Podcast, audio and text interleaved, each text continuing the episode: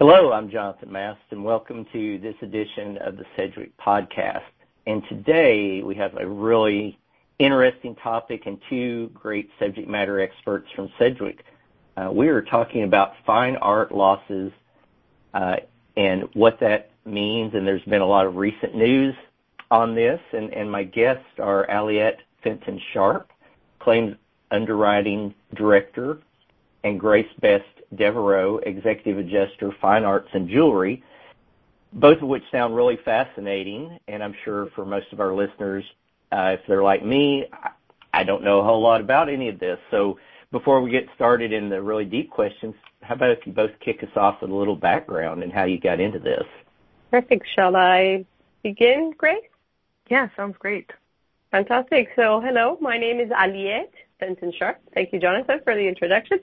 Um, I'm from Miami, but I've been in London for a little over 20 years. Um, I'm an art historian by study, actually, by degree, but I've been working in marine insurance um, since I moved to London. And I've specifically worked on marine cargo and fine art and specie um, insurance. Um, I'm the director of claims underwriting uh, in the London office. Um, so I've been in Sedgwick uh, almost a year now, and my team uh, handle claims in, most areas of insurance. Um, and fine art is one of the ones where we have the most growth and, we're targeting. So I'm really happy to be here and to chat a little bit with you guys about a topic that I love and, that is very interesting.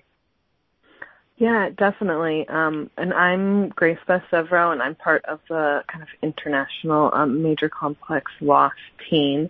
And Aliette mentioned about, you know, doing something that she loves for work, and that's really at the core of what led me to being a loss adjuster.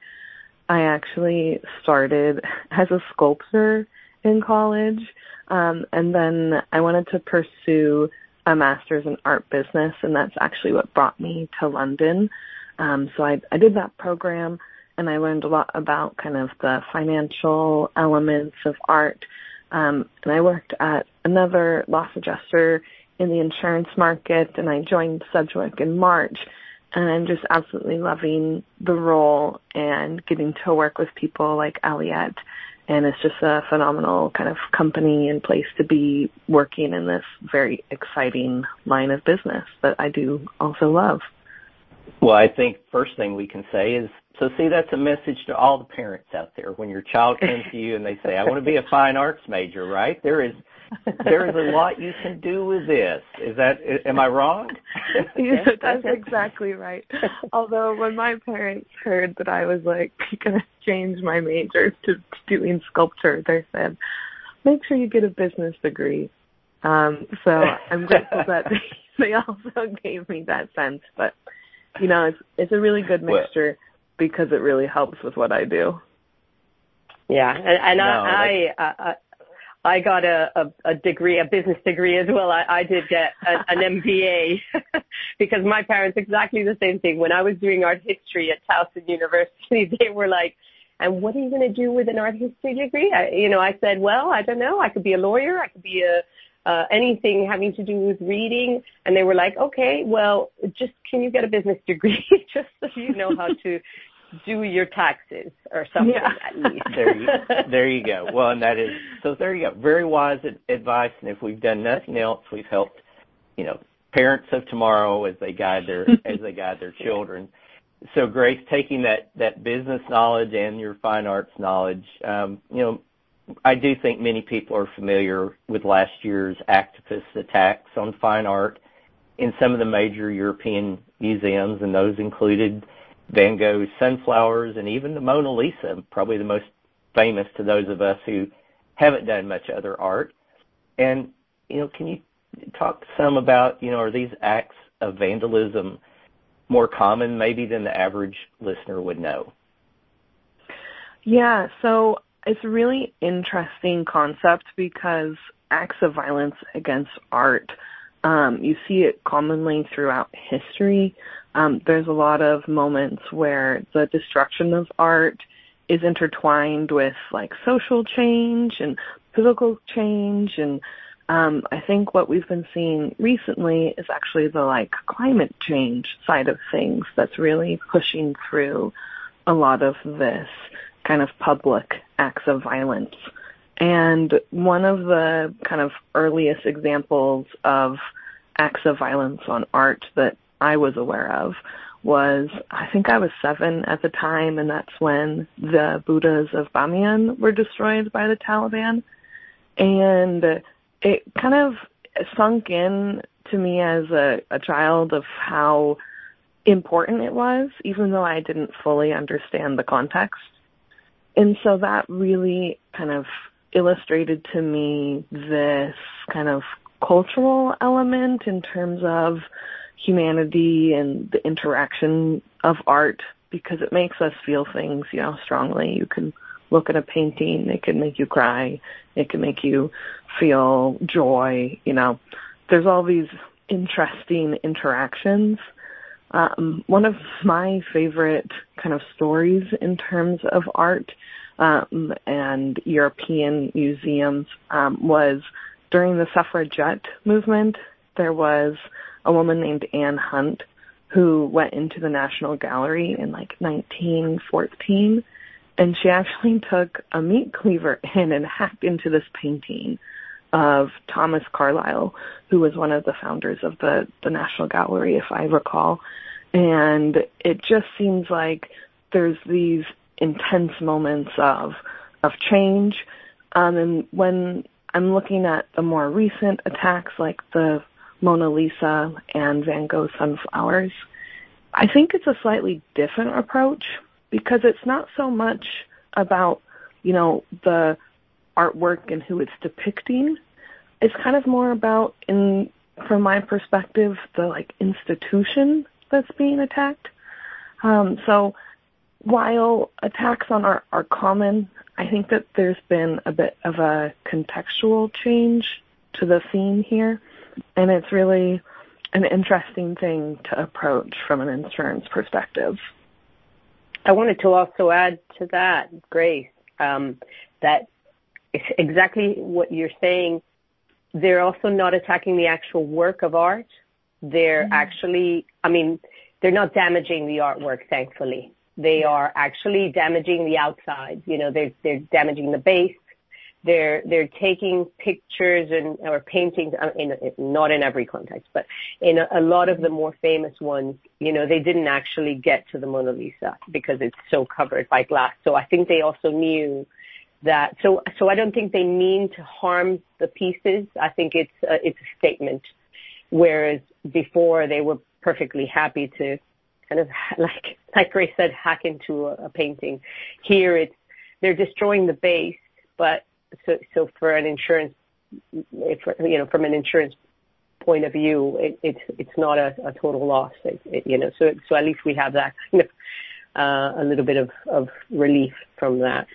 Yeah, absolutely. And I think that sometimes we forget that the Mona Lisa has been recorded to be attacked at least five times. So, I mean, the most recent one, you know, we had, I think it was a pie thrown at it. I mean, there's been acid poured on it in the 50s, and it was smashed with a rock, and it was spray painted in the 70s. So, you know, when you get these amazing pieces of art that, you know, everyone seems to kind of know of, it does um, attract attention, be it maybe negative attention sometimes. Well, the poor, poor Mona Lisa, she just yeah keep smiling. Can't catch a break. But, uh, I tell you what, uh, that's well, that's that is interesting, and thank goodness there is uh, a lot of that protection, but still requires uh, you know someone like uh, each of you as experts to assist. And so, Aliette, as we you know talk about that security measures, you know, museums, what are they doing to implement and mit- mitigate the risk of fine art attacks? Because those are really good points that you both just made. Well, some of the things um, that are happening at the moment is they're they're trying to have additional presence in museums um, and, on exhibits.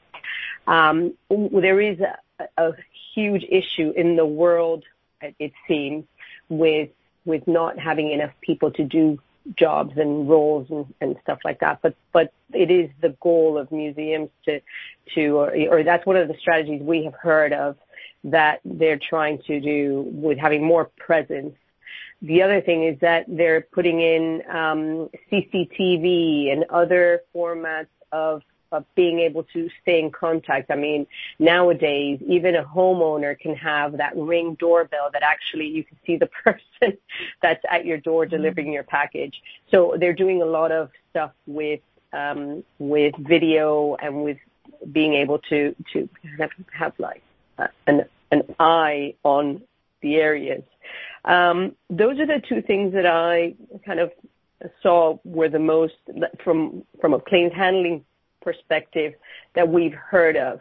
But uh, actually, Grace might have some more um, information about things as from a loss uh, adjusting perspective. She might have heard some more of some more things that they might be doing, some more security measures that are being implemented. Mm, yeah, I mean, we see a lot more works are being encased in glass, and there's a lot more like proximity alarms. Um, so, like, I like to go and visit the Tate, and those proximity alarms will set off if you get too close and you immediately will have kind of a staff member coming over to see what's going on. So i think it's kind of a two you know two branched approach to it in that we have uh, better alert systems that can bring over like a physical person to help manage whatever's happening.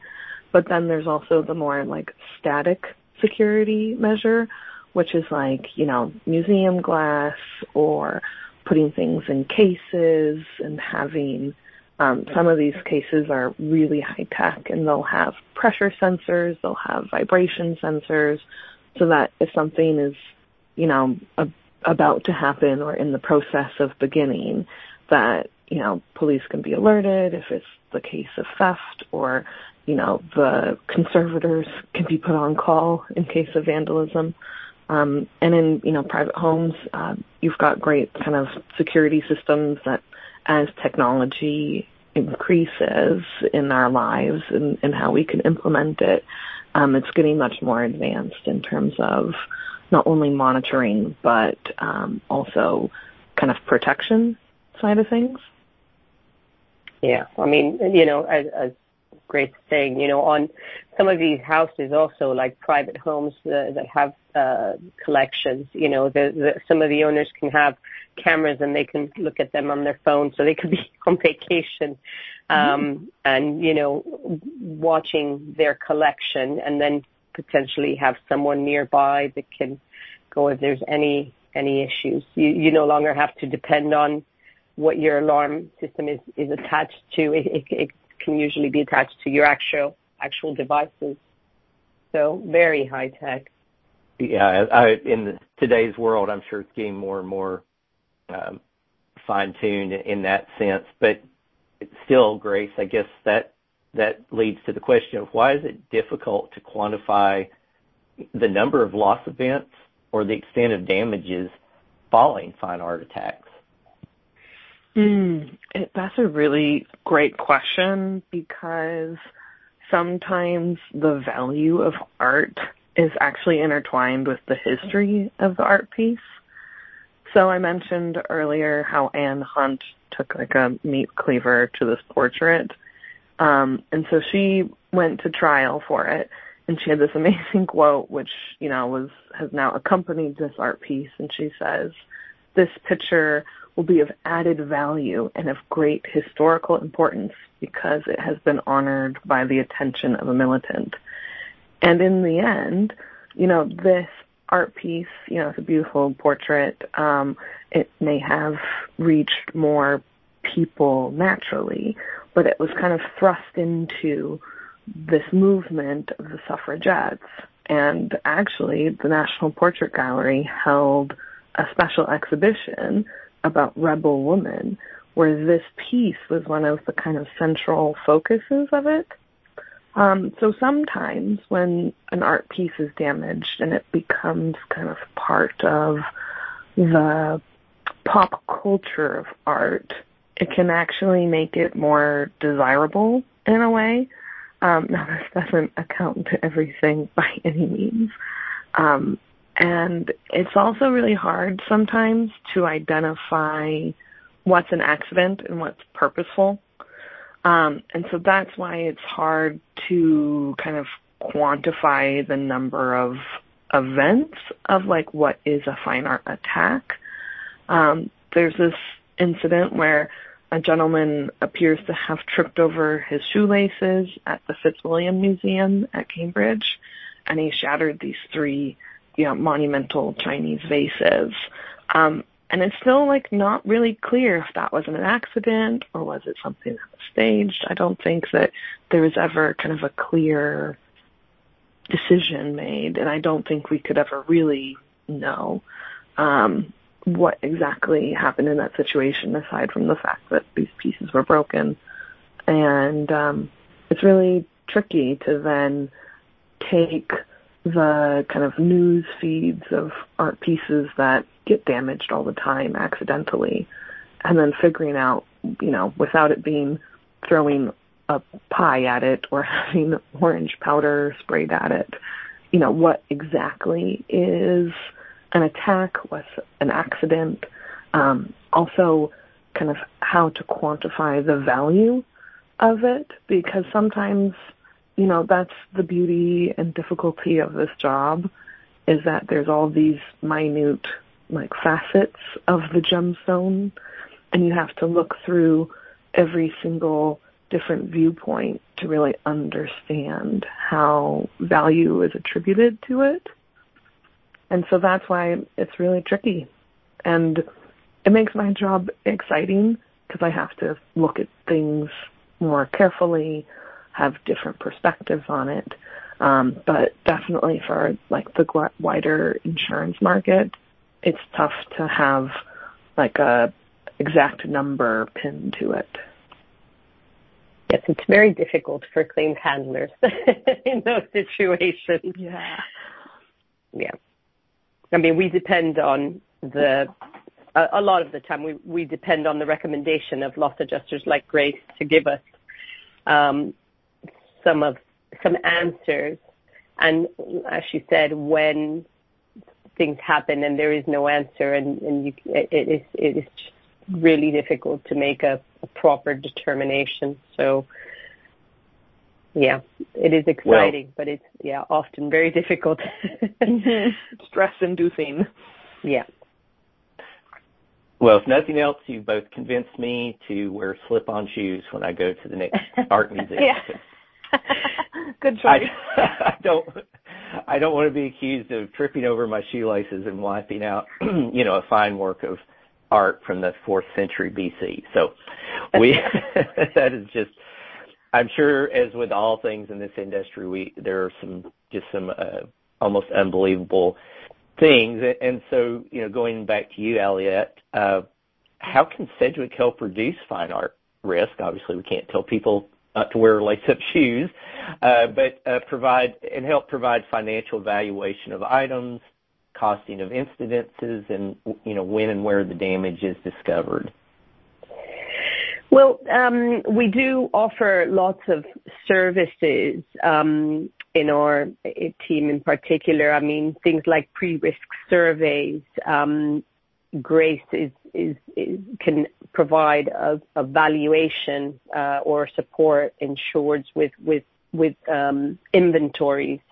Um, we you know, like everything, we learn from previous mistakes. So a lot of the time we're, or most of the time, not just Grace, but myself, we're talking to underwriters or brokers, um, rather than just claims people, Um, to try and see if we can help with claims issues. So, so we go to the placing people, to the actual underwriters and try to find out things that would help them to write their, their business and take on the risk.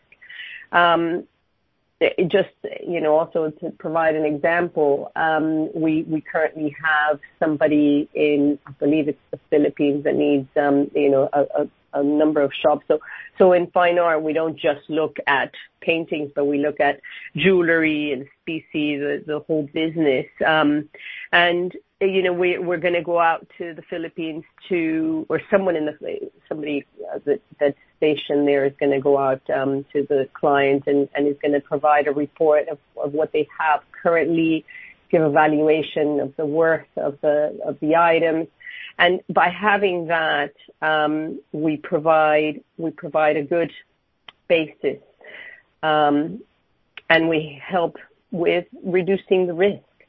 Uh, so providing financial valuations just means that if you do have a claim, it's very easy to just say, well, this is what items are worth, and this is what the incident would cost if it was a total loss.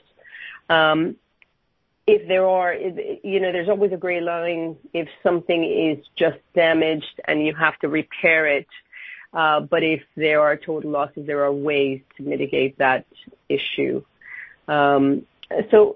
Yeah, there's there's lots of things that we can do, working, you know, communicating with the insured, communicating with underwriters, and then, fortunately, unfortunately, if something does happen, we are there to support. Mm, yeah, I mean, I completely agree with what Aliette has said. It's kind of that concept of hindsight is 2020. And so when you're thinking about how to avoid something, like how to reduce fine art risks, the best kind of people to ask are the ones that have dealt with it when it does inevitably go wrong.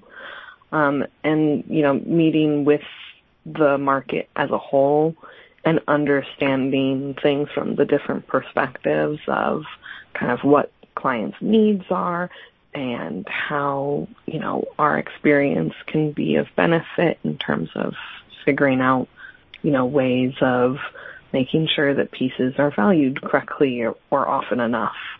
Um, or, you know, what kind of material is the piece and, you know, for a photograph, should you be hanging it in full sunshine? I would hope not.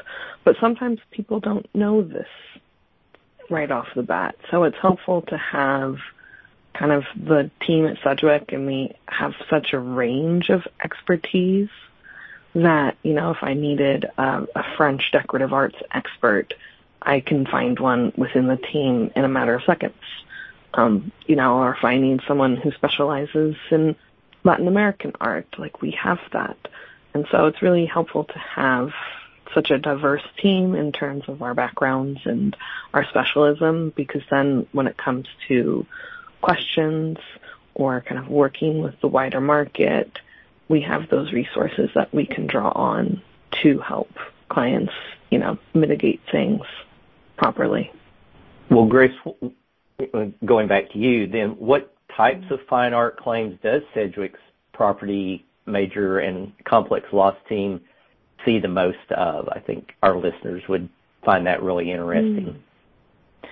Well, it's a little bit funny because it's not the most glamorous. It's not like we're, you know, um, in the Thomas Crown affair and there's a team of art thieves, you know, rappelling down from the ceilings on helicopters. um, you know, that would be kind of fun. But although we've actually, had that before, but yeah, in Hatton Garden, yep. yeah. So we don't get that all the time. When we do, it feels very like very cool to be involved. Um, although most of it is really related to art in transit. Um, and because art, you know, it's fragile, it's movable, it's got immeasurable value that, you know, can change based on all these different elements that it participates within. So, um, it's a lot of transit. It's a lot of, um, kind of water leaks, and kind of the day to day accidents that people regularly buy insurance for to protect from. Um, and I think that, you know, the, the transit really does take the cake in terms of volume. And then in terms of value, we definitely see more, um, kind of on the institution side of things. Um, and I think that, uh, that's at least from my experience so far. Um, so uh, just to to um, follow on Grace's message of um, transit losses, um, we see a lot of that in um, in the claims team as well. We see a lot of sending losses, a lot of couriers. Um, packages being sent um from different parts of the world and also within the U.S. Um, a lot, especially since the pandemic, people took to buying things online, and therefore they would buy carpets worth, over twenty thousand uh, dollars. They were buying uh, lots of prints, rare coins, just all kinds of um, items, even wine, you know, very very expensive wine, and they'll have it shipped. Um, so we see losses in in that arena. Um, the boxes being tampered with or broken into, um, items broken. So if you send a case of wine, you might receive you know, six bottles in good shape and then uh, a few that aren't in good shape. Um, we also understand that possibly in the U.S., every time you buy an engagement ring, if you want to have it insured, you have to, the jewelers tend to send it to a valuer that might not be in the same state. Um, so, so we have um, a very large number of sending losses, but there are so many movements that it's almost inevitable that there will be losses. Sometimes it's it's not the fault of anyone. Sometimes we do um, have thefts. Other times it's because they go to airports and they get lost in. I mean, um, Grace had one recently where it was lost in, in one of the European airports for mm-hmm. for a, few a few weeks and then it was found. But um, so we, we we tend to see a lot of that at the moment. And as Grace said, it's not the most glamorous of claims. Yeah, and you know, it kind of reminds me of even me as a consumer when I'm buying, you know, special pens or a pair of earrings, you know. You, when I'm buying something, I look and I say, ah, yes, free shipping. Perfect. That's exactly what I want. Ah, yes, express delivery. I can get it quick. And I think the way that the consumer has developed – it has changed the behavior of the sellers in terms of, you know, someone has just bought, you know, a series of prints that's, you know, about 30 grand in total. Let's put them all in a package together and use this courier service that can send it in express mail and it will get there cheaply and quickly. But I think what sometimes the consumer and then also these sellers forget is that something like wine is really fragile.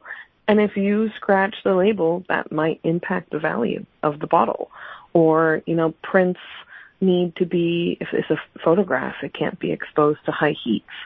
So, you know, there's this interesting trend of maybe actually a fine art shipper would be better suited for this type of object because they're going to be handling it differently and processing it differently, but that might cost a lot more. And so there's this change. Definitely, I think COVID had a big impact on it where, you know, the expectations of the consumer aren't in line with what the market has available and senders want to save some money on their shipping and, you know, art pieces get shipped all around the world for art fairs, for museum exhibitions, for gallery openings. And that's one of the things that, you know, helps us access these really amazing pieces of art. Um, but it also then puts it at risk. So it's a really fine line that um, is also kind of a gray area in terms of figuring out what's best. Well, Aliette, how can creating awareness, and you just both talked about this a little bit, yeah. uh, of potential risk exposures and asset vulnerability potentially stop a loss event from escalating or even hopefully mitigate it completely? Yeah, this is, I mean, it's, it's such a good question coming from what we just discussed.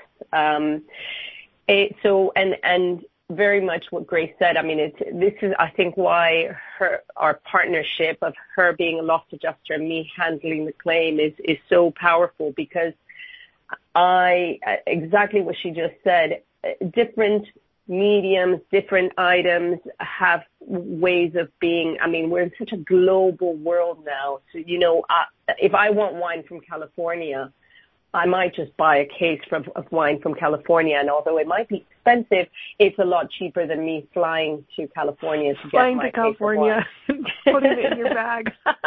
yeah, absolutely. Uh, yeah, or you know, and I mean, and, and and like Grace said, you know, talking about, you know, during the pandemic, I, I tend to go to Spain um, on holiday at least once a year because I have friends and family there, and I couldn't go to Spain during the pandemic, so I would buy every few months. We would buy a case of wine from Spain, um, knowing that again, you know, that it's fragile. Uh, also, being aware that it can't be um, exposed to, to high heat either. You don't want wine that's been, you know, especially red wine that's been sitting um, in in some warehouse um, in the heat somewhere. It just all these things. Um, underwriters are very clued up. They know when they're writing their insurance um, policies about all these things. And us as loss adjusters and, and claims handlers, we also um, not just follow their their rhythm, but we we read. We're constantly reading about trends and things that are happening, and so we are creating an awareness to ourselves, to our teams. We're making sure that everybody in the team is is fully aware and learning from the mistakes, seeing what the trends are, and, speaking with um, with our peers in the market about what they've been seeing will help to create these, um, like you say, STEM. Certain, I mean, uh, unfortunately, a lot of these things can't be STEM completely, and, and you can't um, because of so many factors. I mean, you cannot stop. You know, if if a, case of wine goes through an airport, you you you can try um, to to help. they wouldn't put it in some heated room, or even a refrigerator that would freeze it. Um, but a lot of the time it's just impossible to, to control those things or, or if there is a blizzard as, as it's coming in the truck, uh, some things you, you just can't help because of weather, um, or, or, other factors. But, you know, knowledge is key and it's, it's just such an important part of this whole business and communication, um, being able to to speak to people about what has been happening and what are the potential risks, and and and being able to share that knowledge amongst um, the people that are handling these claims from a claims handling to a loss adjusting perspective. Mm, yeah. Do you want to add something? Yeah. As you were mentioning that, it was like making me like vividly recall one of these claims that I had recently that was a, another sending loss. And we had kind of towards the end of the claim um, suggested that when the gallery was packing their, you know, fine jewelry or rare coins or kind of small valuable items, that maybe they record the packing process. And they were the the gallery was like, "Oh, we never thought of that." And yet, you know, this is a great way of preventing kind of it being received and saying, "Oh, there's nothing in the box," you know, because then you could say, "Oh, look here, we have a video of us packing it." You know, then is it the courier's fault, or maybe you did receive it and it fell out before you noticed? oh, there it is under the couch, kind of thing. So um, there's lots of opportunities to kind of educate as well. And I think that's where we really add value to the people that we interact with, be it on the insurance side or be it on the insured side. Well, as we come to a close of our discussion and so many interesting things that, that you both have shared, uh, when it comes to fine art losses and determining risk exposure is, is the key to preservation. Uh, just throw this out to both of you. What other words of wisdom might you share with our listeners that you want to leave them with on, on final thoughts? Great. I'm going to let you start with this one. Okay. All, yeah. I mean, all, all, I mean, all I could think of is a uh, communication, and you know, as we said earlier, and knowledge is key. Mm. Yeah, and I think that really kind of clues into where my thought process was going um, from my perspective, I think that like regular evaluations are so important because kind of at the heart of it, art objects are kind of, they have a liquid value. So, you know, dependent on, you know, a multitude of factors, the value can change. And that's why, you know, fitting these objects into the framework of insurance can be difficult because you have to consider, you know, when was the last time this was valued? Was it three years ago? You know, that might be sufficient to have an idea of what it is. Was it five years ago? Hmm, maybe we should, you know, look at this again. Um, I certainly think that um, there are individuals and institutions sometimes that you'll say, oh, evaluation was done 10 years ago. And you think, oh, great. You know, in 2013, what was the world like? You know, was this artist even well known at that stage? And that's when it becomes a more difficult process for insurers to actually know what they're insuring. Um, sometimes it's that the insured doesn't know what their art collection is worth, and maybe they should specify the object. Um, the art market can be kind of a, an opaque and muddy kind of market where it's not exactly clear what the values are at play. And so that's why I think if there was any kind of singular piece of overarching advice, it would be that, you know, regular evaluations are really helpful and necessary for this whole process. And then a humorous one, but um, you wouldn't believe how often I interact with it, is maybe don't put bubble wrap on your oil painting because it will leave an indent. I, I wanted to add something about that too. Um, but from a claims handling perspective, um, please, if you have anything that you believe, like like Grace says, if you believe you have something of value, possibly a watch that you might have inherited, or a painting that you're that you you know you found in the loft that you think it it could have some value, don't try to put it under your home insurance. The mm-hmm. chances are that if there is a claim, uh, that the home insurers will not be able to to to to actually give you what what you deserve for that piece, unless you have a, true valuation. Um, unless you trust that whoever is giving you that valuation knows what they're talking about.